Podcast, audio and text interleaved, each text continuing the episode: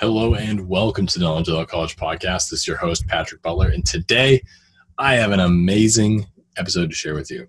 I had a conversation with a gentleman named Jay Campbell. Jay is an author, entrepreneur, and spiritual hooligan, according to his Twitter profile. He has written multiple international best-selling books, including The Metabolic Blowtorch Diet, The Testosterone Optimization Therapy Bible, and Guaranteed Shredded: How to Maximize Maximally Reduce Your Body Fat Percentage in Under 10 Weeks. Jay is a wealth of information. He has so much value to share. We cover all sorts of topics in, in this conversation between talking about testosterone, talking about intermittent fasting, as well as just how to be better at life and succeed. I guarantee you're going to love this one. Uh, please support Jay online. Go follow him at TRT Expert and buy his books. You're going to love them. So, without further delay, enjoy this conversation with Jay Campbell.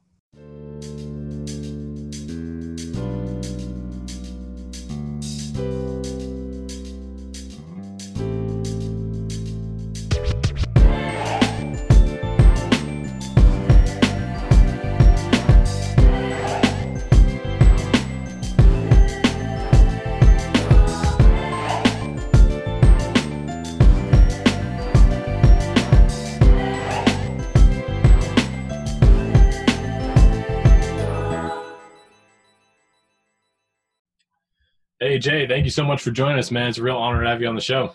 Hey, man, it's awesome, awesome, awesome time to be able to be on the Knowledge Without College podcast. Patrick, how are you doing? I'm doing fantastic. How, are, how about you? I'm doing awesome, man. I appreciate you being here today. Awesome. So, hey, Jay, for, for the listeners who maybe aren't familiar with your work yet, could you give them a little bit about your background and, and, and what you're up to right now?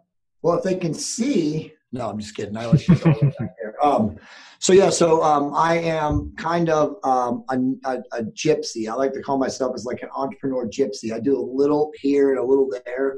Um, but yeah, I've written three international best-selling books in the health optimization space. Uh, the, the, the newest one is not sold on Amazon. So actually, it's I've written four, but the the, the three um, that are my claim to fame, so to speak, from you know public standpoint or brand awareness standpoint, is the original TRT manual, which I wrote in 2015, which Mike Cernovich was you know intimately involved with initially, and then that book became the number one selling book of all time on testosterone optimization therapy, which at the time we called it TRT, which is testosterone replacement therapy, but we kind of grew out of that acronym because it's just not the right acronym for today because as you got as you know, you know, younger and younger men are looking at this as an option because of all the war that's going on in our biological systems. And then the other two books um, was a book on intermittent fasting, which is called The Metabolic Blowtorch Diet, which is an epic book, which continues to receive uh, rave, praise, and acclaim across the world. Um, and it's kind of really the book that really kind of, uh, I would say, catapulted me to um, pretty large brand recognition status like in my space and i don't even know what my space is. I mean i want to say it's like fitness but it's really not. I'm kind of in between the clinical community which would be doctors and healthcare professionals and the bros in the fitness community. So because i don't have a medical license i'm not in the clinician space but i work in the clinician space and i lecture in the clinician space and i'm actually going to the biggest conference um, or the second biggest conference in all of medicine um, tomorrow in miami which is the ammg conference. Um, so um, my last book was, and the newest one, which is this one right here, the Testosterone Optimization Therapy Bible, uh, came out last year in February. It's a beast, dude. 600 pages, has over 700 scientific references. Um, five or six of the top uh, optimization, health optimization doctors in the whole world are in it. Um, you know, either interview standpoint or being interviewed and giving, you know, the kind of the recommendations and everything. So it's just an insane treatise on how to optimize your health in the modern day. And again, it's 600 pages. That's why we call it the Bible. Um, and then my newest book, which don't, I don't really want to talk about, but it's an awesome book. Um, it's called Guaranteed Shredded. It just released it two months ago. It's actually a, it's really like kind of like a biohacker's guide on how to drop body fat in the fastest, healthiest way possible. Love it, man. Love it. And, and um, I, am curious, where did you first, uh, you know, because it seems like you're the, the absolute pro on testosterone optimization. Yep. Where did this come from? Where did you first learn about it? so good question. So in when I was 29, I was literally like a month and a half away from turning 30. I got kicked in the testicles. I played in a really competitive, ultra competitive men's adult basketball league um, in West LA at the time. It's actually at Crenshaw High School, which is a whole other story for another day. And I just got kicked, and I, I started getting run down about six to eight weeks later. Didn't know what it was. It was like, what the hell's going on? You know, I was like, just my body just was falling apart. And I went to a general PPO doctor. It was just pure luck, Patrick. I um, connected with this guy who recommended me to an endocrinologist. And then the endocrinologist, again, there's no coincidences or chances in life. Like everything is just, God has a unique way of uh, welding us or melding us together. But the guy ended up being a Harvard educated endocrinologist and he ran some tests. Now you got to go back. This is 1999, right? So this is like way before people had any understanding of clinical therapy from testosterone basis. I mean, it was going on, but you had to be like at the highest level, super wealthy people in anti-aging clinics in like Miami, Florida, or maybe like, you know, just ran rare places, exotic locations where people did this. So he ran tests and he saw that I had low testosterone. So he said, look, man, you're not, you know, you're you're not that old, um, but you're also pretty young. So I'm just going to start you on some clinical low dose testosterone and bring it back and see how you feel. And being a smart guy, you know, I had a background in college in molecular biology. I didn't major in it, but I had a minor. And I was always a science nerd.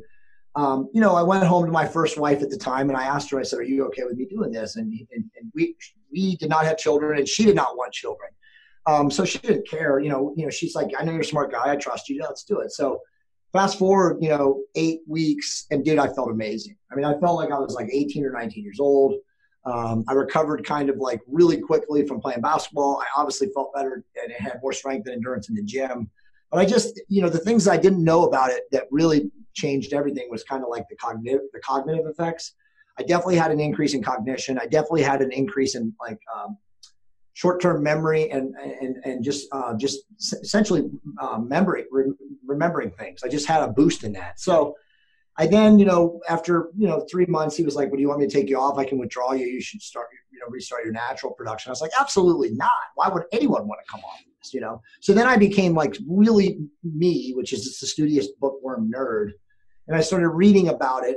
And at that time, again, this is like 2000, 2001 dude, there wasn't much information. You know, the information that was available, quote unquote, in the public sector was Nelson Vergel's book, which was Built to Survive, which was a story of a guy who had HIV and was basically literally trying to survive. And he had a doctor friend named uh, Dr. Michael Mooney who was also helping him write it.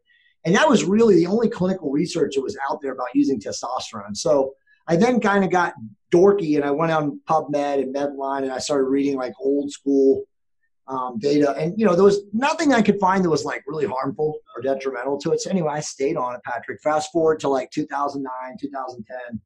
All my friends, you know, because I was in the uh, automotive space, as I told you, and I kind of rose up the ladder of the automotive space. But all my white collar friends, um, when they would see me, I was always in the best shape, and they, and they would be like, "Dude, you know, what are you doing?" And I'd always be like, "Look, I use therapeutic testosterone."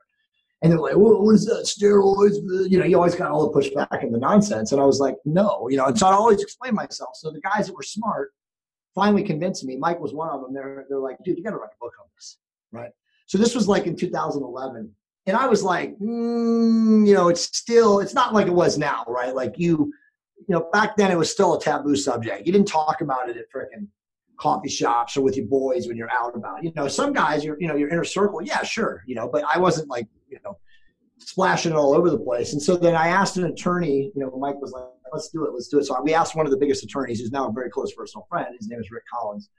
What could you do to indemnify a non-medical, you know, non-licensed medical professional from writing a book like that? And I, and I also sent him a white paper of it. It was probably 20 pages, but it was good. And and he told me he's like, first off, he's like, yeah, this is a great book. He's like, or it has the beginnings of making a great book, but tr- truthfully, Jay, um, and I didn't know him at the time. He was like, you know, it takes one senator getting a bug up their ass, chasing you and looking at you like, why is this guy writing a book on testosterone? And then you know, you, it could cost you a substantial amount of money to keep you out of jail. And so he kind of just did his typical fear talk, attorney bullshit, and I was like, oh, okay, I'm out, I'm done. But thankfully, I sent the same white paper to Nelson Vergel, who was the guy that wrote Built to Survive, um, who at the time was really the guy's the foremost recognized guy on the planet for testosterone therapy. Okay. and he had written a book called uh, by this time now called testosterone a man's guide. And it was a great book. It still is. I mean it's out of date of course. But nelson became a great friend of mine and has mentored me. But i also sent it to him and then four months later he was actually in venezuela which is where native country is. And he just emailed me in the middle of the night patrick i got an email like on gmail from him and he said um, who are you you know what is this this is amazing can I talk to you in the morning? And so he put his number in there and I called him and we talked and he was like, I told him what Rick Collins said. And he said, Jay, listen, man, he goes, I sit on panels for the DEA and the uh, FDA. He's like, you're not going to get in trouble for releasing this. He said, in fact, this book has to go forward because men need this. The world needs this. And so fast forward, you know, that was like in the end of, I want to say that was at the uh, beginning, February of 2014. He helped me edit it. Um, it went back and forth. Then Mike and I kind of got involved, and then we didn't get involved. And we finally published the book in 2015 in November. Actually, we published it right before I went to Mike's wedding in uh, Tulum, Mexico. And um, that book exploded, you know, and exploded kind of into, I wouldn't say the national consciousness, but the consciousness of the clinical community and also just the awareness of the globe of people that were wanting to use testosterone. And then, as you know, to fast forward today, we have a massive, um, you know, global, I don't even know how to say it, crisis. You know, there's a massive, massive crisis unrecognized, underreported. Um, medicine doesn't know what to do with it, but people like me are obviously exposing it and shining a bright light on it. And then this book last year came out in February, and now it's like it's it's catapulted me, man. You know, like most people probably today now on the planet, when they think of testosterone, they think of me. I, I mean, obviously, if you go on Google, I'm like page one, page two, page three and and I just you know nothing that I wish I could say that it's like oh wow I'm so much smarter than everybody else, but I mean I've been stepping on the shoulders of giants, and I just know how to you know um, speak to the importance of this um, therapy for people to you know optimize their health, right? And you and I know we talked about it when I first met you about how bad sick care is. You know, the average yeah. person goes to the doctor today, and they get so screwed up, and they get prescribed you know bullshit drugs um, SSRIs and erectile dysfunction medications and all these other things, and then they never seek the root of the you know the issue. Like in medicine, we call it the etiology, which is you know the disease. What's the disease? Well, you have a testosterone deficiency. Well, why do you have a testosterone deficiency? Well, it could be due to many things. You know, to my opinion, it's mostly due to the environment. Most guys today, as you know, younger guys um, are born in an environment where their mom was on birth control. You know, they drink out of this their whole life. They eat out of microwave bowls um, mm-hmm. Everything they've been giving is like ultra processed or modernized because of you know the modern day industrial society, and they're suffering from it, bro. Yeah, yeah. It seems like people are disconnected from you know the kind of physical reality we used to live in. You know, we have to be running down, chasing down food, the kind of reality that our bodies evolved to handle. And exactly. our over-industrialized world, you know, creates a, a, a, much softer world that you don't have to do those things. And uh, when it I, I, don't know if this stat is uh, fully accurate. Maybe you can clarify. But I, I read something that on average, uh, the amount of testosterone in like men at the age of like 40 or something is going down 1% per year. So it's past- actually, it's no, it's actually, it's, um, the data is 2.7% per year from 40. And that's old data. And that's not reflective of now, but yeah, I mean, you're, you're in the ballpark. So, so either way, it's a crisis as far as people don't have as much testosterone as they yeah. used to.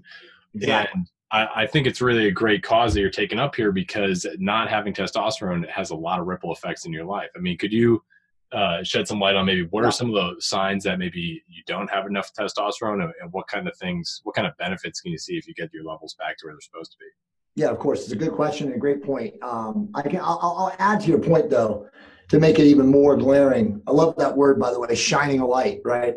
Um, the point, the, the, here's the situation, dude. So our grandfathers and their fathers had testosterone, natural testosterone levels, most likely somewhere in the range of, at the low end, 750 to the high end, 1200, right? That's like walk around dudes, World War II generation, Vietnam, or, uh, Korean War, and World War One, right? The, the Great Depression people. Now, the, the, the reality is um, that was because, as you said, we lived in primarily an agrarian economy, right? We did not have industrial smog and pollution and particulates and all of this crap from, again, modernized, industrialized city and urban living that now just you know, gets into our endocrine systems, gets into our biological systems. It's in the air we breathe, the food that we eat, the blue light that we consume, the blue light or the white light, you know, and these HID lights that we sit in these cubicles all day long. So all that stuff leads to a reduction in your testosterone. Now, I wish it was as simplistic as just saying all that shit is just your testosterone going down, but the truth is, is um, it's affecting your thyroid hormone, it's affecting your insulin metabolism, it's affecting um, your uh, gut, your microbiome. So it's affecting everything, and all those things. When you got one, you know, link broken in the chain, it sets the whole thing off. But, dude, a guy today under the age of 25 is probably three, I'd say 30 to 40 percent likely to be suffering from a testosterone deficiency and has absolutely no idea. Okay. There's no education at any level. There's no education in in um, in the public schools or even in college. And dude, Patrick, it's even worse at, at med schools. They hmm. don't teach. There's no patient or what we call standard patient care model in medical schools today for hormone optimization. And it, honestly, if you speak to the top doctors right now in the world, who are at the cutting edge, as I call it, tip of the spear in this deal. And again, I know them all. Blessed to know them all. They'll tell you that testosterone should be frontline therapy for everything. You should be looking at a person, and again, and by the way, we're talking about guys right now, but this applies to women too. But you should be looking, you should be doing a full-blown hormone panel at the first sign of anything going wrong. Okay, what is? Let's talk about that because that was the question you asked me. The first sign of going wrong is a guy who shows up and has no energy and has brain fog. That is usually a number one atypical symptom for testosterone deficiency.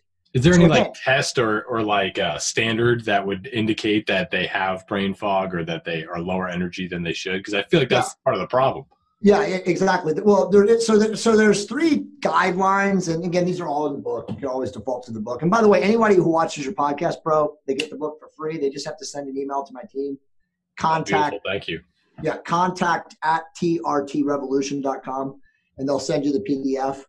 Um, and if you asked for the other books too, the fasting book is amazing. We can talk a little bit about the fasting book before this podcast. Oh yeah, well, I definitely want to get into that as well. So, so, so to answer your question, because it's a really good question. Um, there's the ADAM diagnostic and the um, there's another diagnostic, and I can't think of the name right now. But um, essentially, the best way to actually test for it or to know if you have it is if you go home from lunch or come back from lunch, wherever you do, if you work at home or work in a cubicle, um, and you have this des- overwhelming desire to go home and take a nap, or you just absolutely feel like shit. And I'm not talking about from eating a terrible lunch and drowning two beers with it. I mean, you just feel terrible by two o'clock, right? Like, I want to take a nap. It also can lead, you know, that terrible feeling can also lead to feeling gloomy, feeling depressed. That is absolutely 99.9% of the time a testosterone deficiency. Okay. So the problem, and you know this, we talked about this when I met you, is that you know you go to the doctor and you say, Doc, I feel like shit. You know, I'm gloomy. My I don't have the same erections that I had five years ago. Whatever.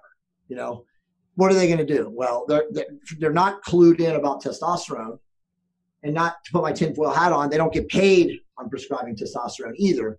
So what they do get paid on though is prescribing you an SSRI chemical, you know, drug, a mood altering medication that's supposedly to make you feel better. And then they also will give you an erectile dysfunction drug, right? Viagra, Viagra, Levitra, Cialis, you know, one of those three drugs, and then send you away. And now, you know, they just made themselves three or four hundred dollars for running the scripts for those two meds. And you just got paid, you know, jacked out of the whatever you're, you know, besides your copay, you got to pay a high dollar amount through insurance, whatever the hell that they call that nowadays, you know, to get those pharmaceutical drugs. And Patrick, never have they addressed the root of your issues. They just gave you two band aid drugs and they just said, you know, take two of these or one of these a day or, you know, one in the morning, one at night. And if it doesn't work out, get back to me in 90 days. And then, dude, here's the truth. And this is absolutely covered again in the book. The SSRI medications fuck up guys worse because it then screws with uh, dendritic and uh, synaptic pathways in the brain. You become dependent on the drug. Um, and, and, and sadly enough, and this isn't talked about, and I might as well talk about it here, it actually further exacerbates erectile dysfunction. Wow. So it actually makes your dick limp. So it's like, I mean, imagine that, right? Like the guy comes in, he's already feeling absolutely like dog shit. He can barely get an erection. and now you give him a drug that literally is going to make sure he can't get an erection. That's where that's medicine, bro. That's literally where we are. Well, yeah, I mean it's a business, you know, like they they they're they're not going to be able to sell you the one time solution. Exactly, it's a business to fuck you up. I mean, honestly, I put a I put it on Twitter the other day, uh, and, and and again, you know, for for the audience, your audience that doesn't know who I am, like this isn't like this isn't new, right? Like I'm very controversial, I'm very outspoken. I, I hammer Twitter all the time, but it's like the bottom line is this: like people ask me to define what is medicine, and I call it sick care right? Some people call it illness medicine, but Patrick, this is this is the definition I put on Twitter the. Sick care is big pharma's overwhelming desire to give you pills to keep you fat, sick, and rotting until essentially you either die, run out of money, or preferably both. That's the definition. That's literally where we're at. Wow. Yeah, and I mean, you know, not to knock, you know, honest medicine and, and all the advancements that is made, but it's just the system that exists in now. They're not addressing the root of the problem. And no. so yeah. what you're addressing here and, and, with all your work is trying to act, actually identify the root of the problem and fix it. So it, when it comes to doing testosterone therapy, uh, what kind of methods do you recommend for people? Great book. I mean, great question. It's all in the book. Um, we actually, you know, that's a, it's a, it's an amazing question, dude. That's a whole podcast. But yeah, yeah, yeah. Like, honestly, like, I'll do it. I'll just give you a hundred thousand foot summary because it is a, a, great question. You're asking awesome questions, by the way. Um, there's many delivery systems. You just said it, right? It's a business. So they're gonna create, you know, these variant, aberrant, whatever, different ways to deliver testosterone, you know, to make money. And again, the public being unsuspecting, being uneducated, being taught, and we didn't even cover this. Let me just cover this for one second. You know this.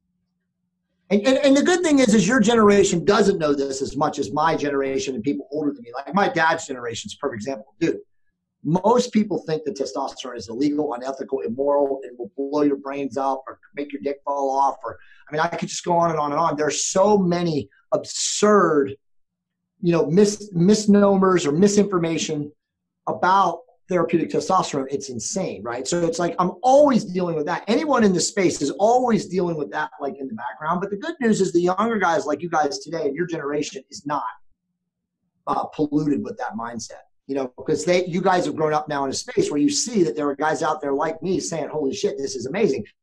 And everybody knows people that have gone on it and been like oh my god i look at my life as pre and post but but but back to that. Um, so we're just in this world now where like you have to take very powerful ownership and be proactive with your health, right? So if you are a 25 or a 30 year old guy, and I say this all the time now, is like you have to get your blood work done. You don't have an option. You don't want to be that guy who doesn't do these things and then you know shows up at 40 with 150 total testosterone level obese, insulin resistant, type 2 diabetic, one foot in the grave, as I always say when me and Mike talk. You know, that's not what you want to be. And as you know, if you rely on medicine today, unfortunately, um, that's most likely we're going to get. Now, back to what you said, there are a lot of amazing doctors, and I again I have to work with them, but they don't. They're not part of the system, Patrick. They're out of the system.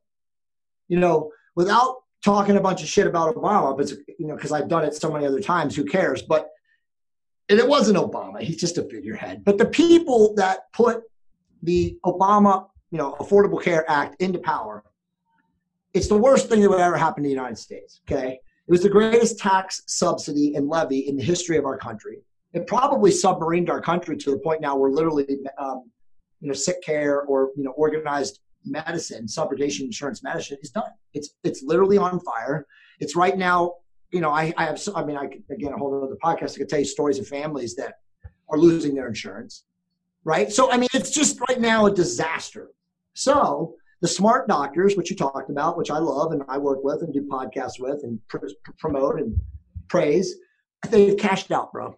They're out of the system. And what that means for somebody who's watching right now is, is if you want to optimize your health, you want to do what Jay Campbell preaches, you want to be proactive, you want to take ownership of this into your own hands. And as you know, Patrick, it's your only option. It really is. um, you're not going to be relying on it on benefits. You cannot use your insurance card or you cannot show up to some PPO or HMO provider and expect them to optimize you. They're not. You know, I've had really smart people say to me, dude, do this as an experiment. And one, go to any doctor in the United States right now on your insurance as a 30 year old guy and say, hey, doc, I'm perfectly healthy, but I want you to make me better. And just look at the face of those people. They'll be like, huh? What, what, what are your symptoms? Uh, uh, what, what are you presenting with? Because again, we've created a system that's not about wellness and prevention and functional medicine and you know optimization you know they don't want supermen and superwomen right i already gave the definition big pharma wants you fat sick and rotting and living just enough and long enough that they can drain you of your money before they replace you and also i i hate saying this sounds so negative but it's all true right they want your kids to become just like you so, why do you think doctors tell patients that type 2 diabetes is hereditary or it's genetic, which is a farce and is absolute patently false? Because the lifestyle is inherited. It's not the DNA. Your DNA is not making you eat high sugar and wash it down with, you know, six pack of beer every night. It's your environment and your behavior. But if it's constantly reinforced, I mean, dude, do you know how many people have said to me in the last 10 years of my life since I really went down this path? Oh, you know, I'm diabetes is genetic, it's in my family. and I and I look at them and I'm like, no, man. Being fat, lazy, and uninformed runs in your family. So are you going to choose to not be those three things? I mean, that's that's the truth. But it doesn't help, Patrick, when the doctors reinforce it to them. Yeah. Yeah it's a it's a crazy system, and and uh, I'm curious, are there ways to like to sort of sustain healthy testosterone levels? Are there, yeah. are there natural ways to to keep? Yeah, there is, and, and, I kind of like went a long way away because this is like I really enjoyed the way this is going in the podcast. Not answering on the delivery systems, but I'll answer both of them. So every man, every man should um, do everything in their pos in, in their power to not use the pharmaceutical therapeutic testosterone, which I'll talk about delivery systems in a second. But to your real question right sure. now is you want to do everything that you can to optimize your health naturally, right? You should drink tons of water. You should avoid alcohol at all costs, minimize it if you drink it at all. You know, maybe a glass of red wine. It's in the book. We write about this. We do deep research on this. Four ounces of red alcohol, red wine is, is the max that a human gut can absorb and handle and filter through the kidneys in a 24 hour period without deposition to uh, triglycerol, which becomes triglyceride, becomes fat. So if you want to have a glass of wine every night, that's great. Don't be drinking a you know a supersized big gulp, right? But you can have everything and do everything in moderation. But to optimize naturally, you should be minimizing your carbohydrate intake. You should have your insulin signal suppressed by eating lower carbohydrates. You should absolutely positively be training with weights. You should also be doing cardiovascular exercise. Um, you should be getting as much essential fatty acids and healthy fats in your diet as possible because that stimulates. Um, it, it's, it basically creates a environment that allows natural testosterone production through prostaglandins and through some other essential fatty acid and short chains um, in the body's in your in your metabolism to optimize its its natural production. Um, there are no supplements. There are no things that men can take. All that bullshit that men see at GNC or sold on commercials and famous celebrity sell is all bogus. It's just designed to steal money from you. That does not work. It's absolute bullshit. The book actually has an entire chapter on natural testosterone boosting supplements and how they're all bogus and all scam. And, and a lot of guys don't understand. There are supplements out there like Tongkat Ali, and I could give you a contra, you know, fenugreek. There's other ones that increase libido but increasing your libido and increasing your testosterone are two separate things.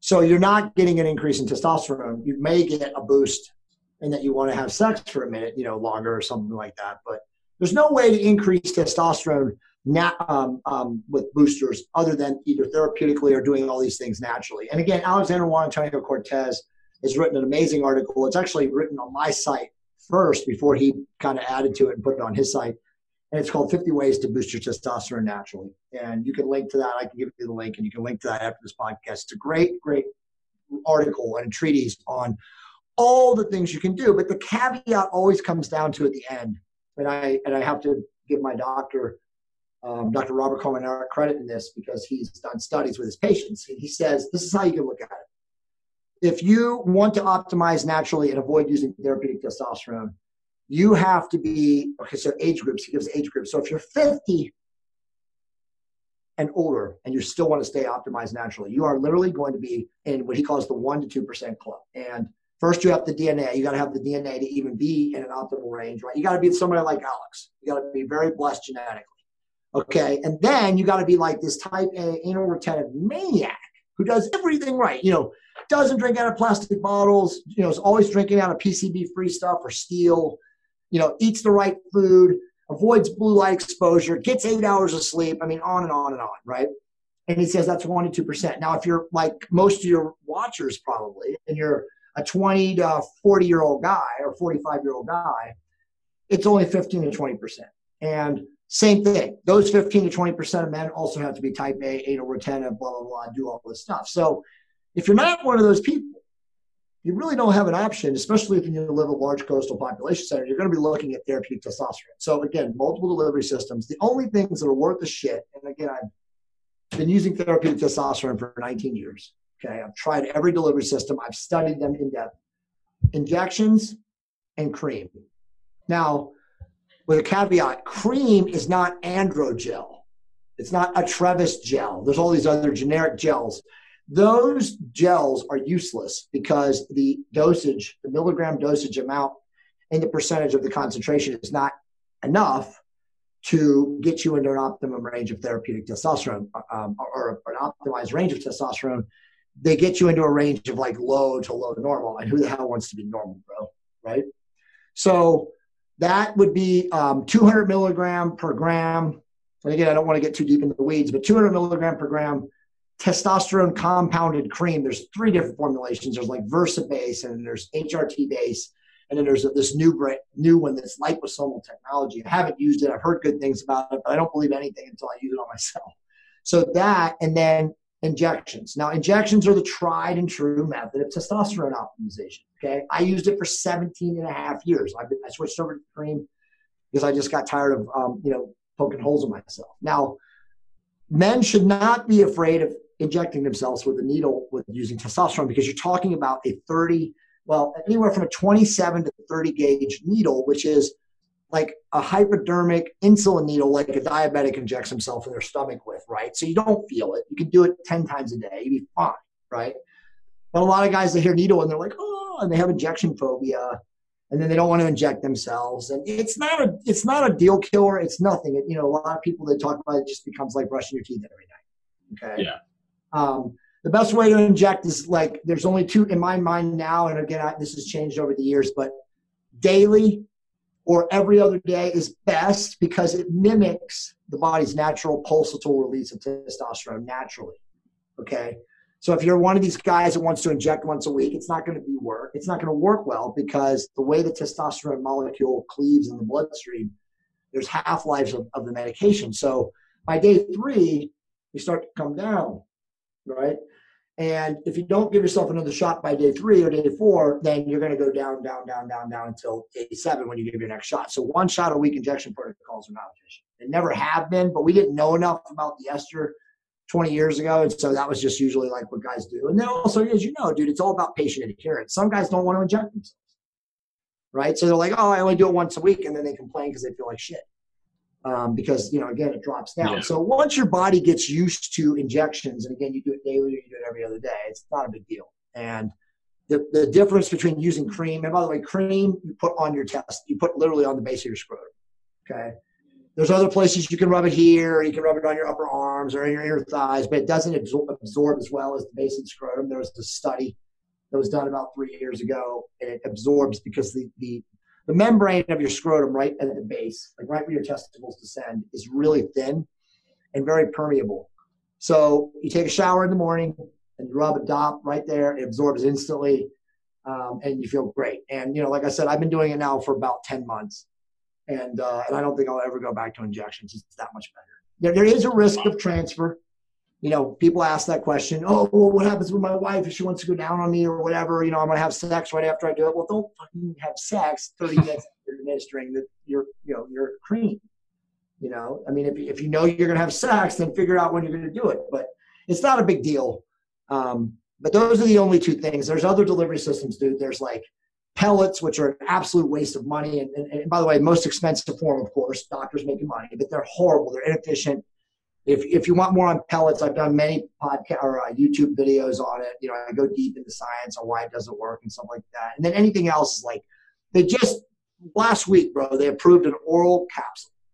Okay, it's made it's it's called Jatenzo, and it's made by a company called Clarus Pharmaceuticals, and of course, it's blowing up on the stock market because oh my god, it's an easy form of testosterone. It doesn't work.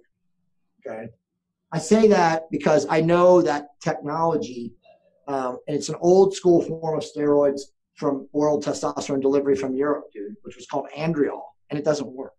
It's so weak that it barely will ele- elevate a guy's testosterone at all. It works in women. It'll probably be a good drug for women, but it won't do shit for men. So all these guys out there that think that, oh my God, there's a pill now and they can take it and it's going to optimize me, they're, they're going to be sadly mistaken. Wow. Yeah, that's a, that man. That's you're such a wealth of information on this stuff. I feel like I could ask you questions all. Thanks, man. Well, anyway, nobody's really asked me that question, so it's like actually, it's good that I was able to wrap it around. So I appreciate it. Well, I think what's so interesting about this again is sort of like we're we're trying to get uh, we're trying to make our modern bodies, our modern selves, exist in a world, you know, or adapt to the world that we're in now. Uh, yep. And I think this sort of segues nicely with what you do and what you talk about intermittent fasting as well, sure. which is yeah. sort of like uh, it's another one of our biological systems: eating food, digesting food. When did you first learn about intermittent fasting, and when did you start, uh, you know, doing it? It's a great question. So Mike and I just recorded a podcast or four podcasts on Sunday night together, and he just amazingly he's like all over it. He just released it yesterday. I don't know if you saw it, but it was on it was on fasting, and we went pretty deep. Um, um, it's a good question because actually, went to rest me. I started fasting when I read Martin Berkhan's Lean Gains protocol online on the interwebs. I think probably like 2007 or 2006. And obviously at that time it was radical. And, you know, Martin and I don't get along publicly, but Martin is a little bit like jaded because he never put out his book and people stole it and stuff like that. I did not steal his stuff, but I, I did utilize his protocol to create my own. And guys like me and Mike and all of our inner circle were doing this. And so again, same thing, dude, your shit works so good. You need to put a book out there.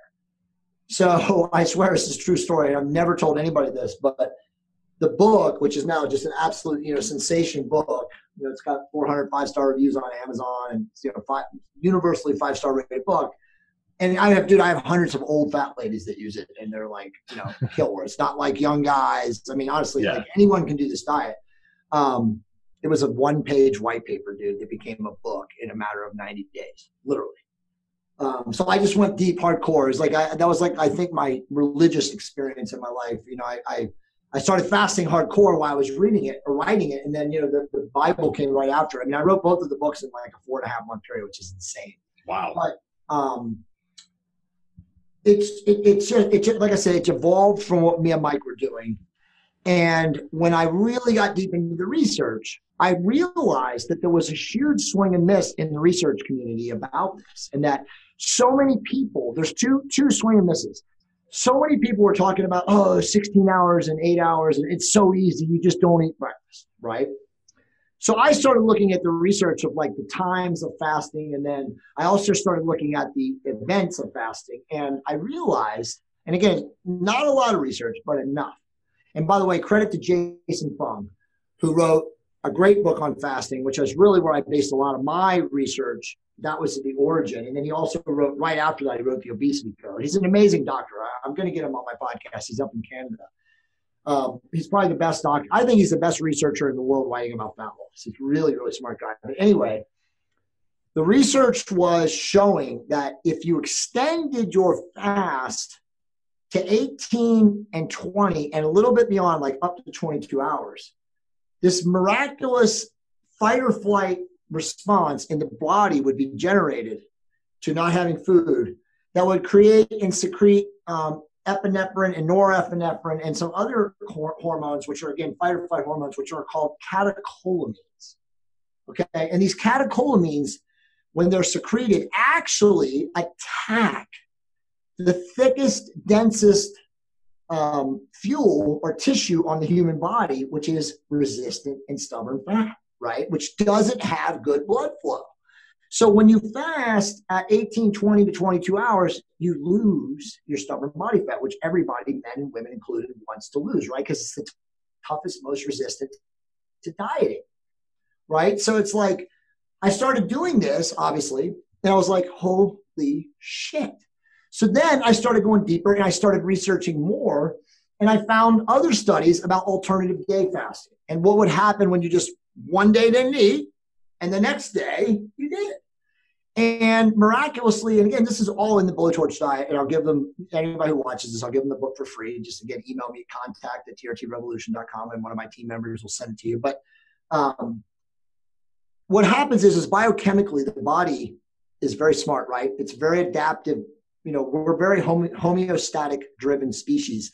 And when one thing goes out of order, the other place tries to countermeasure. So it's the same thing with my book or, or, or my, my, my diet or my protocol. It's not a diet, it's a lifestyle, right? There's no such thing as a diet. But you, you eat one day, okay, and your body, well, let's, let's, let's start earlier. So the day you fast, your body is like, oh my God, there's no food. It sends all these fight or flight chemicals to attack the stubborn body fat, right? And then metabolism will kind of not slow down, but just becomes efficient around that. Then the next day, you train, okay, with weights and you eat. And when you eat after fasting a whole day, and again, I'm not saying the whole day, I'm just using, you know, for theoretical purposes so people understand this. Um, the body then upregulates all the chemicals necessary that it was downregulating the day before. So you're playing this like constant metabolic yo-yo. And so the body never acclimates to the diet. And that's where most nutritional lifestyle diet strategies, whatever you want to call it, fail because ultimately the body becomes like permeable and regulated to a specific set point of not just body fat, but temperature, core body temperature, and um, insulin metabolism, which is kind of like your metabolic dynamics. And so you just stagnate. Like anybody who's ever dieted for a long time, you know, eating carb cycling or lowered carbs or ketogenic or any of those things, they stagnate 99% of the time. This diet, you never stagnate, bro. You know, people ask me all the time, they're like, how do you stay ripped year round? You're 48 years old because I follow my lifestyle. I changed my lifestyle. My lifestyle is now a lifestyle of fasting one day and eating the next day. So my body is constantly confused. So on the days that I, you know, fast, I get really, really lean and my body is able to preserve enough energy for the demand of my body. And by the way, you do cardio, you can do cardio. You don't want to do intense, um, you know, like interval training or CrossFit or any of that shit. You want to do like moderate, steady state cardio because again, your body is reliant on its fat tissue for its energy source. A lot of people ask me, well, do you get into ketosis when you're fasting at long intervals, like 20, 22, 24, and even longer intervals? And I said, yes, you can be, depending on how efficient your body is when it becomes what I call fast adapted. You can get into trace ketosis. And I, I, I talk a lot about this, and I've had some very smart people uh, Benjamin Brown on my podcast talking about metabolic flexibility. And metabolic flexibility is like uh, relying on all the various fuel sources carbohydrate, meat, um, obviously sugar um, from insulin metabolism, protein, essential fatty acids, whatever. Like you can do all of those things in a fasted, like, you know, type of approach, like the metabolic blowtorch diet. So when people say, "Oh, ketogenic is the way to go, bro," or "low carb is the way to go, bro," or you know, high meat, you know, the carnivore diet, only meat, bro. Well, no, none of those only one thing to limit is the right way. What the right way is is to fuel your body based on your body's energy demand, right? So if you're a distance runner or a ultra marathoner or something like that, then sure you can still fast, but on the days that you eat, you're going to be eating a lot of food because you have a high energy demand, right? So again, it's very adaptable. Um, it's very customizable. Like I said, old fat women can do this diet. Okay, you don't have to meal prep. You don't have to count your calories and measure your protein and get out your food scale and any of that bullshit. You just literally one day you don't eat, the next day you eat, and you eat at a level to fuel your training. Now, the second misnomer that guys miss on the fasting, and that is training with weights while fasted. Totally stupid. Okay. Totally ignorant of the body's uh, energetic systems that drive training, right? And again, I don't want to go super esoteric. I can. This is kind of a dork. I'm a dork on exercise dynamics and um, biomechanics and actually just you know energy utilization. But you don't want to train if you're training at an intensity necessary to build muscle. Okay, when you're carb depleted when you have no glycogen reserves in your body, and this is what me and Mike were just talking about in our podcast the other day, your training is going to suck. You have all these bros out there screaming, "Oh, well, that's not true, bro. I, I fast for 12 hours and then I train." I'm like, dude, that's not fasting. Fasting is 20 plus hours of no food, and it's not like, "Oh, well, bro, I take my BCAAs every four hours." That's not fasting either, dude. Okay, because branched chain amino acids are protein. Okay, so bottom line, if you're going to really effectively maximize intermittent fasting protocols, you need to train when your body is carb carb repleted or filled, okay, from glycogen from eating carbs. Now, the fatter you are, the least amount of carbs you should be consuming, right? So again, it's always relative. Dude, a guy like you, a guy like me, we can eat three, 400 grams of carbs on our training day. Because again, the day before we didn't eat jack shit. We might have, you know, eaten something in that narrow window after 20 or 21 hours of not eating. But we're not gonna like splurge. You know, people come at me and they're like, well, well, dude, you know, I, I fasted 21 hours and then I had to eat like 3,000 calories in nine in, in three hours. Like, dude, it doesn't work like that. If you're fat, you shouldn't be eating that many that much food. Well, in your book, you have it calculated that I should be. I'm like, dude, are you fat? Like, yeah, I'm 26% body fat. Well, then, dude, you don't eat that much. Again, it's always related to what you are and what your ultimate goal is. So, fat people, you know, they should just not even eat. That's I always say, like, look, man, on your fasting day, if you're fat and your goal, your you know, your overriding goal is to get as lean as possible in the fastest, healthiest way possible, don't eat. Wake up at five o'clock in the morning the next day and have a bowl of oatmeal. And then, you know, if you train at eight in the morning, if you're a morning trainer, then have a nice protein shake with an apple or something, and then go train, right? So now you just had 100 to 125 grams of carbs to fuel your workout. You're fine. But don't be that guy that fasts 30 hours and then goes to the gym and trains with weights without any carbs in the body. Your training's gonna suck. Yeah. You can do it, Patrick. You can do it. Guys do it all the time. But that's also, and we're not again going esoteric, but that's also when people injure themselves. Mm. Because if you don't have glycogen to fuel your training and you do something high intensity or explosive, you know, aerobic glycolytic, snap. Oh my God, I just blew my elbow. Oh my God, I just blew my knee. Oh my God, I just did a shoulder. I was doing a kipping pull up and my shoulder blew up. Well, dude, you don't have any glycogen in your shoulders. What'd you expect?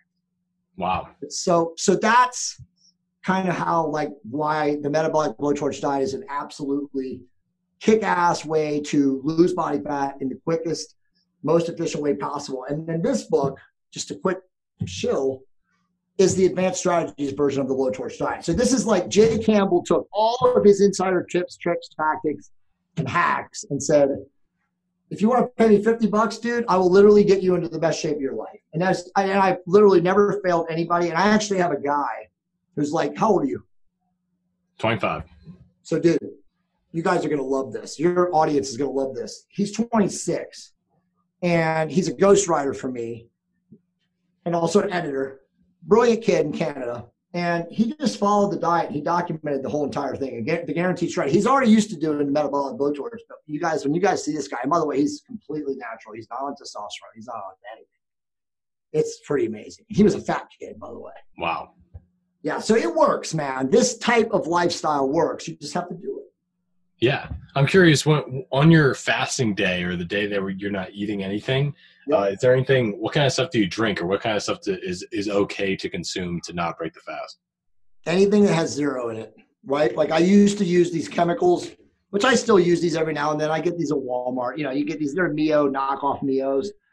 As long as it has nothing in it that's of caloric value, caloric value or energy demand zeroed out, you can get away with it technically. Now you'll have bros and people that will come at me and they'll be like, bro, you know, there's a chemical it, it causes an insulin secretion so technically it breaks your fast well maybe and maybe not bottom line is if you're skinny and you already are not like super worried then it doesn't matter right if you're a giant you know again i, I always say fat person you know it's not not denigrate people i just say fat person i just speak no filter jay campbell but if you have a lot of weight to lose okay if you're a great big fat person. No, is that what? What's that? That's uh, Silence of the Lambs. um, if you have a lot of weight to lose, seriously, you should probably just drink water. Maybe you know, drop some lemon drops in it, or, or I mean, some uh, you know, squeeze squeeze some lemon juice or something like that. But you know, I personally have been fasting, and I've seen a lot of people fasting. Obviously, I've supervised a lot of people fasting. I don't think the chemicals are going to drop anything. Um, you can chew gum the best gum by far is right here, baby. Nicotine gum. Okay. Now, before people go crazy, and again, all this stuff is in the books, man. But before people say, "Oh, nicotine's highly addictive," no, it's not. You've been conditioned to believe that it is, and it's not. Nicotine is actually one of the most studied nootropics in the world. Okay. In in South America, the shamans and the indigenous, this is their drug of choice. Nicotine, not ayahuasca. Nicotine. Nicotine is a very potent nootropic, and in combination with caffeine, actually increases uh, thermogenesis, metabolic rate.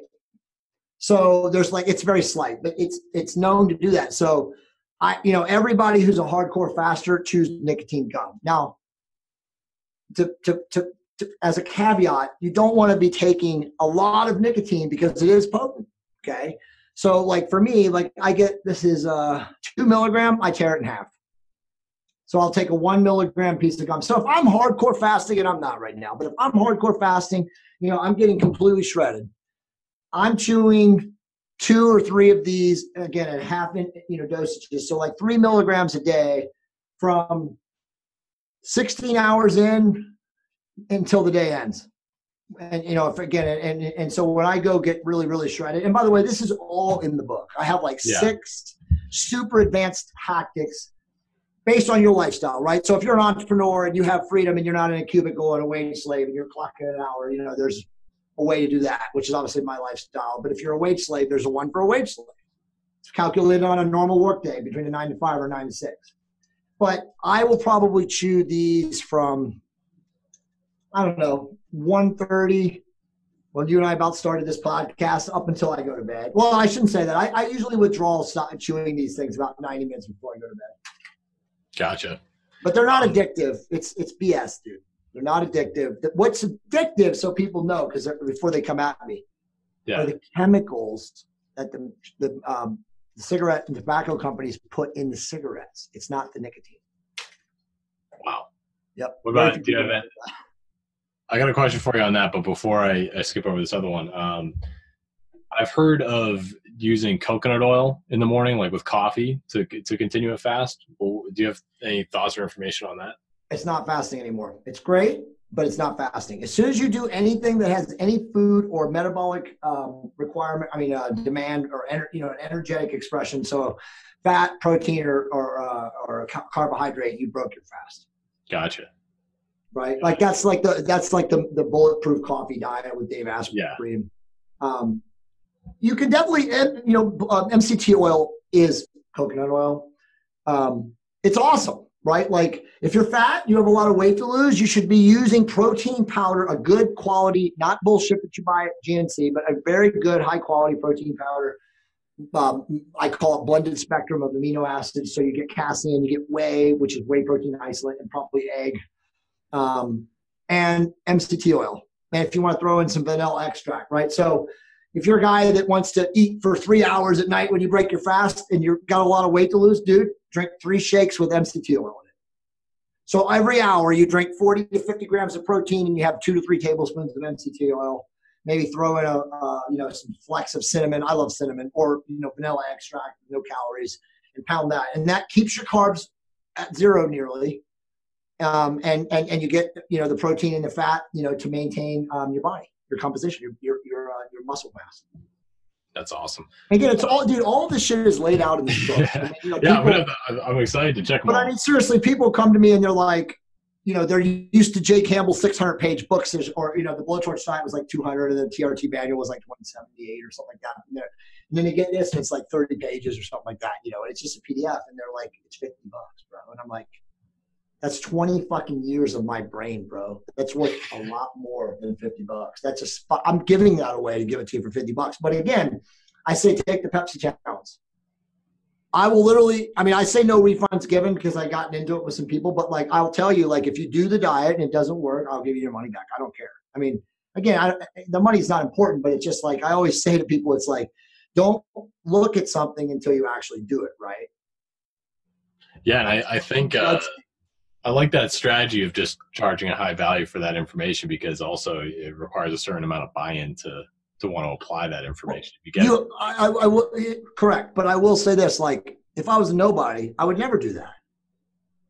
I mean, I've yeah. already established, you know, my brand equity due to my books, due to you know my interviews and my podcasts, and just me putting myself out there and putting the information out there. And anyone who's familiar with my stuff knows that my stuff is like at the highest level of scientific value right? So it's like I sell this now for fifty bucks, you know, not on Amazon. Mike, that was actually one of the podcasts that me and Mike did. We t- we talked about like how does an entrepreneur today avoid Amazon. That podcast hasn't come out yet, but it's pretty amazing. But we talked about this. We talked about the strategy of how I sell this book and how effective it is, and like how people have to get over the brainwash that Jeff Bezos has inculcated in so many people. Because once you have a brand, dude, and you have a following, and again, you know, Mike and I talked about the, I think the bullshit story is it's a thousand raving fans. It's not true. We believe it's 10,000, right? And both me and Mike are, you know, well over that. But the, the bottom line is, is like, once you do have that, you don't need fucking Amazon. You don't need anybody. You just need a good email strategist and some good marketing people that know how to, you know, craft through triggers and automations and sell your products. I mean, dude, you got to have a good product, right? I mean, obviously, but people like me and Mike, that's not the question. It's just a matter of like, how do we get it in front of the most amount of people? And, you know, you do definitely learn that once you build a raving tribe of people, they buy anything, dude. And how did you, how did you originally build the following? Was it through your books or, or what, what sort of, what was like the catapulting, what, what was like the, event that got you mo- momentum in that direction of having more followers? You ask great questions, Patrick. I, I got to give you mad props, bro. Much love to you. you. Um, the, the truth is, is that, and me and Mike just did this too, man.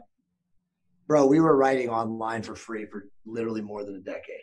You know, Mike wrote Crime and Federalism, and I, my blog was The Muscle Couple.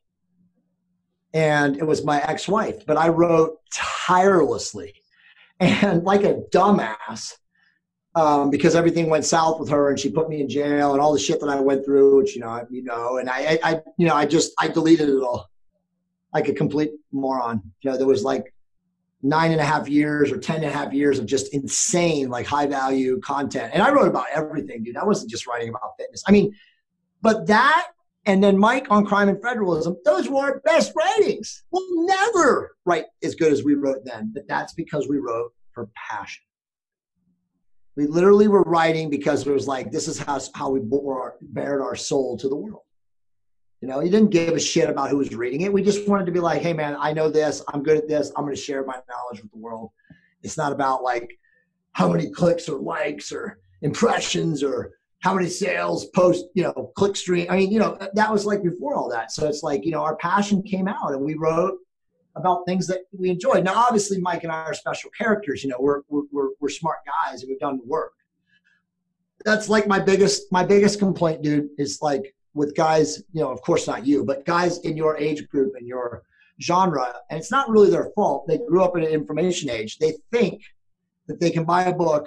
You know, I always use the um, what's the guy? What's the guy that owns ClickFunnels? Oh, uh, you know who it is. Doesn't matter. Yeah, I know who you're talking about if you come if his name comes up, who cares, right? But like he's like created an empire. Yeah. And he built his empire on an amazing product, which I use myself too, and I have guys that are amazing at figuring it out. But dude, the technology is garbage. You, you, any person who writes code, who writes WordPress theme sites, who does any of those things, they look at that shit and they're just like, "What the fuck is this?" Right? But it's like give that guy props. Again, never hate the player, hate the game. He figured out a way to give entrepreneurs and business people alike a way to create quick, easy, dirty websites that convert. It, they're shit. It's garbage. You know, a purist is going to say, "Oh my God, it breaks down," and, and they do. They break. There's a lot of things that go wrong. But he built an empire, and so you have all these people out there now, young generation people who say, "Well, he did it. I can do it too."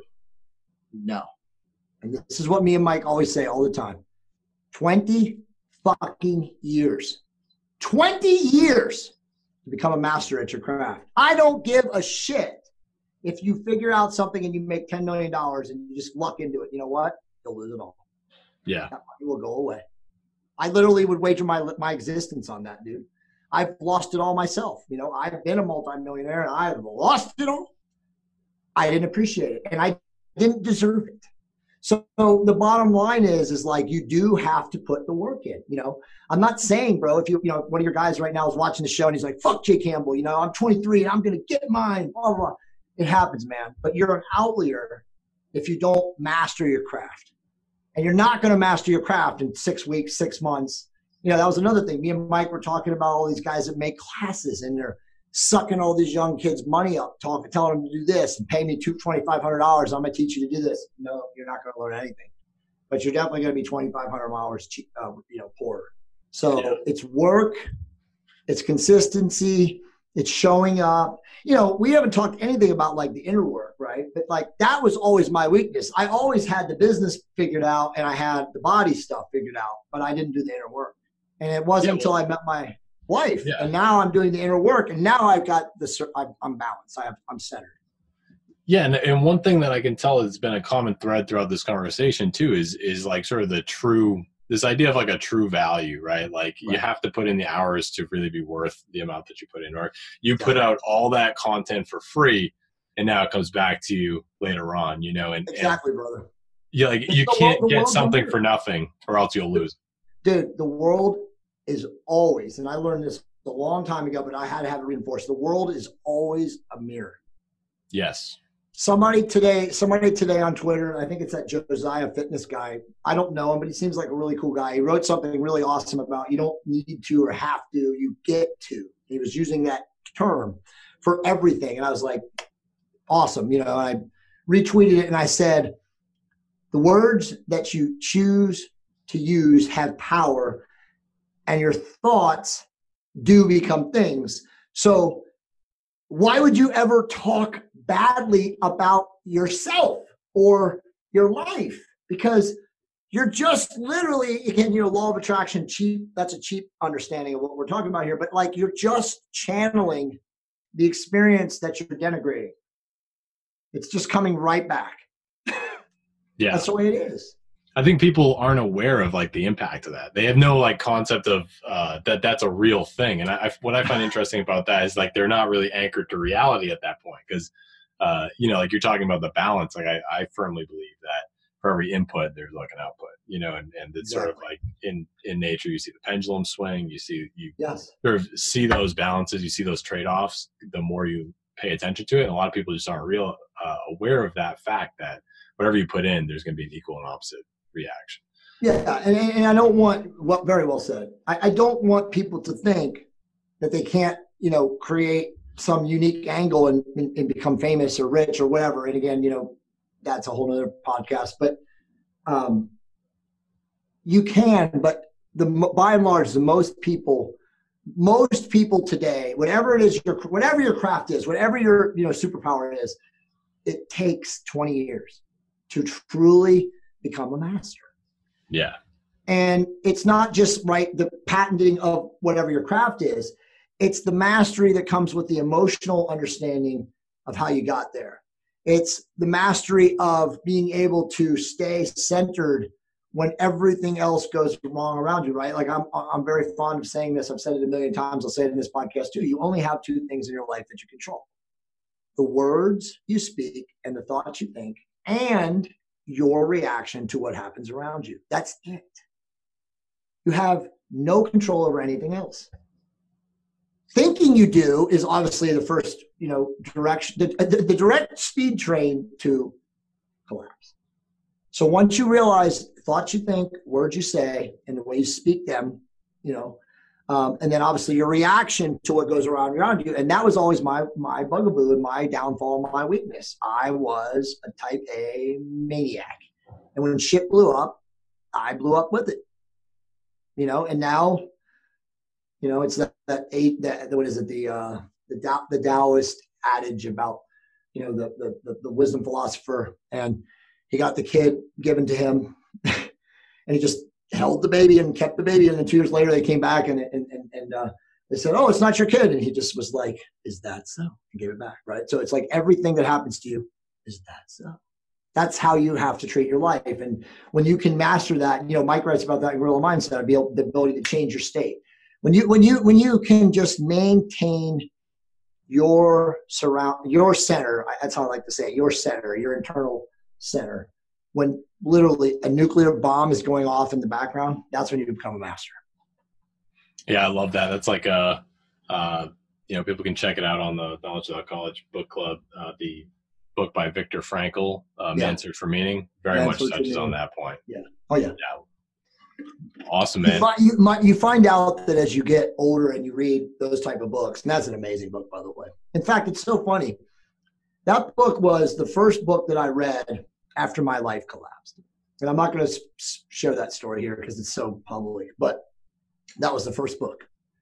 And reading that book where I was was like, you know, I'm fucking nothing, bro. Mm-hmm. You know, I could be a lot worse. And so, and you know, that's why people, and you know this, that's why people always talk about gratitude and appreciation. Because the truth is, is dude, that's how you get back to center. When everything is gone to shit, if you can just like have something to set, center you and put you back in like, whoa, it could be a lot worse. You know what I mean? And, and, that, and that's what happens, right? People wake up in the morning and they're like, oh, I can't pay my bills or woe is me. And it's like, dude, if you woke up every morning and you had a morning ritual that was about gratitude, that would never happen. And again, it's doing that work every day, consistently, religiously. Not, not, not, you know, uh, checking out. You know, sure, you're going to have life gets in the way moments and you're not going to do it every day. But if you do it, I always say this, dude, if you do a morning ritual four days out of seven for the rest of your life, you will retire and you will die. And you never die. Your soul dies. Your meat suit dies. But you will be okay at expiration. You will be. It's that simple. But most people don't do that. And it's just survival programming, reaction, no solution. so, Jay, uh, I'm curious, where do you uh, where do you get your information from? Do you mostly read? Do you watch videos? Do you listen to podcasts? Where, where do you learn from? What's your habit of learning look like? Bro, I'm the most voracious reader in the whole world. Um, I don't have my thing with me. I usually carry it around with me. Um, I do. Hold on. Uh, I don't. I lied. I thought it was, but I don't. I have a book journal that's two pages and you can buy it on Amazon. I'll give you the link. You can put it in there. It's actually an amazing tool. I don't know why somebody hasn't made something a lot better than this. Hint, hint. I'm giving somebody an amazing right now. Um, I read, I try to read eight books a month. Now, I don't always get there. Um, the last three years, I have not read less than 72 books. Wow. Okay. So I do not watch podcasts. I produce prodigious amounts of podcasts. I don't watch them people always ask me, "Do you watch this? Do you listen to Joe Rogan? Do you do this?" I said, "No, I don't have time. I just make my own stuff, and then that's it. And then I read." So my information comes from reading, but I, I do coach. Uh, I have spiritual mentors, uh, very advanced. I should say I almost said it, but very advanced people, um, and um, they have like taught me how to go within and deep within, and how to center my mind, and also to like really like extract what's important from books. And then I also am just, dude, I'm blessed with near like a, you know, and Mike does this like a nearly photographic memory. And as I've gotten more spiritual and more centered and more connected to what I call what is, um, my ability to recall what's important from a book is even better. It's crazy, you know. And but I think every one of us is capable of that. It's just you know how willing are you to advance your spirituality and you know without getting preachy and stuff here it's like that's the most important per, per, uh, purpose of all humans, bro. We're here to improve the vibration, which is the frequency and the awareness of all of us, because deep down, and this is not woo woo, we are all collected, are connected. right? So it's like as one of us becomes more aware and increases our rate of spin, which is our vibration, everyone does. The higher the vibration of the person, the more the person's connected to him in whatever ways are also equally raised. It's like that whole analogy of like, you know, the you know, there's like a couple of ships that raise the boats in the, in the harbor. Yeah. So it's like the more that consciousness expands and increases and the awareness increases of our collective, the less likely we are to continue to destroy the planet, to have violence, to murder, to do all the horrible things that we do as a human species. So that's that's the reason we're not we're here. We're not here to make money. We're not here to solve cancer. We're not here any of that. We're here to increase the vibration of the planet so that each of us can share in that incredible feeling of what it feels like to be like in a resonant frequency, right? There's dissonant frequencies and resonant frequencies. And when you're in resonant frequency, um, you feel pretty good, man. And life is pretty simple for resonant frequency. Yeah, it's a is that like a type of you know the state where you can really appreciate almost anything.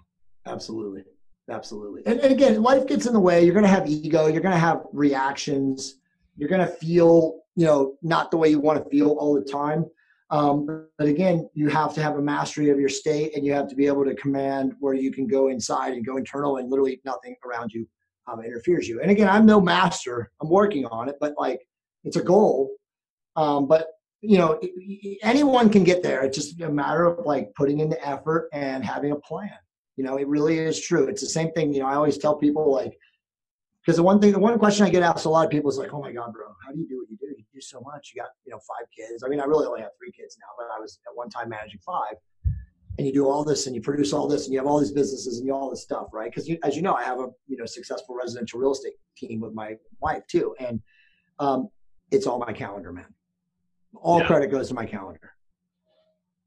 My cal- I live by my calendar. My time is money, and if I do not hold myself accountable to my calendar, obviously I'm not holding myself accountable to the people who rely on me, and I'm obviously not holding myself accountable to me.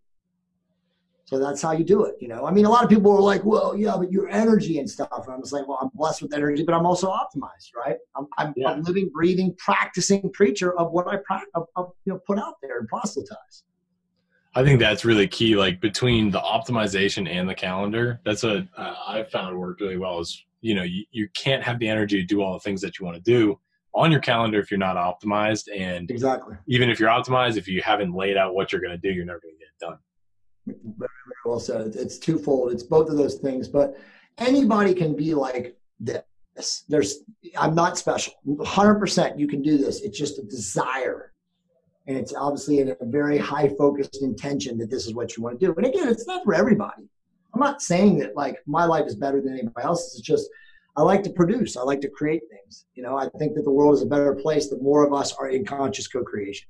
Yeah, I, would say it's not for everybody, but uh, it's a you know it's a state that uh, you know once once you're in there you know you win you, you want it everyone to experience that it is. I mean i feel that everyone ultimately is pursuing this state but it just takes some people a lot longer than others. Sure absolutely absolutely. Well jay i i, I can ask you questions all day long. I really appreciate all the information you've provided us so far and and uh you know i i know the listeners got tons of value out of this. Uh, before we wrap up, is there any final asks or requests or any sort of uh, anything you'd want to leave with the audience? No, man. I mean, honestly, Patrick, you asked awesome questions. I always love talking to younger guys. Um, you guys are the future, man. So it's important that you guys are being um, mentored um, and led by people that you know can really keep our society, um, you know, humming at the level that it is. Because you guys are at the time of the greatest technological change, man. Like you know, when I 25 years ago when I was you know your age I'm 48 now or you know close to your age it was nothing like this man. But at the same time you know with obviously as you know the, the cliche statement you know with power comes great responsibility. So it's it's not as easy. It's harder for you guys because there's just so much. There's so much overwhelm. You know so I you know my my uh, my recommendation is just keep your nose down. Um, find something that you really love and that you're you're good at and that you're passionate about. And that's not your job you know that's your mission that's your purpose whatever that is you can easily be a cubicle guy and say you know what i want to do something else but right now i got to pay the bills i got two kids and a wife whatever but in the background create that hustle carve that time out, that space in your calendar. It's all there. Nobody has a lack of time. There's always enough time. And also, again, we talked about manifestation and you know the thoughts and all those things and stuff like that. You can manifest any reality that you want. You know, it's just again, how focused and intentional are you to do that? Absolutely, absolutely. Uh, love it, man. Well, thanks again for your time. And, and where can uh, where can people find you online? What are what are your handles? So best way best way to get a hold of me is um, I don't have I have too many people messaging me on Twitter now. So I, if you're unless you're not unless I'm following, you can't message me on Twitter. But it's at TRT Expert on Twitter. And then um, the fastest way to get a hold of me online is just to send an email to my team at contact at trtrevolution.com. But if people want to sign up for the newsletter, um, you can just go to TOT, which is testosterone optimization therapy revolution.com, which is my major website. And um, it's on the front page. You know, just click and you get a bunch of free books and stuff like that. And again, if you want any of my stuff um, that I can give out for free on a PDF, just email contact at totrevolution.com, TRT, not TOT. And uh, one of my assistants will send it to you guys. I really appreciate that, Jay. And guys, everyone listening, I, I hope you just buy the stuff anyways, because clearly Jay has put a ton of work, energy, uh, and effort into the the stuff that he puts out, and it's all super high quality. And if you if you buy into it, it'll probably have even more value for you. So, Jay, again, thank you so much, uh, and I'll talk to you soon. Okay, Patrick, I got to bounce. I will talk to you soon, man. Thank you so much.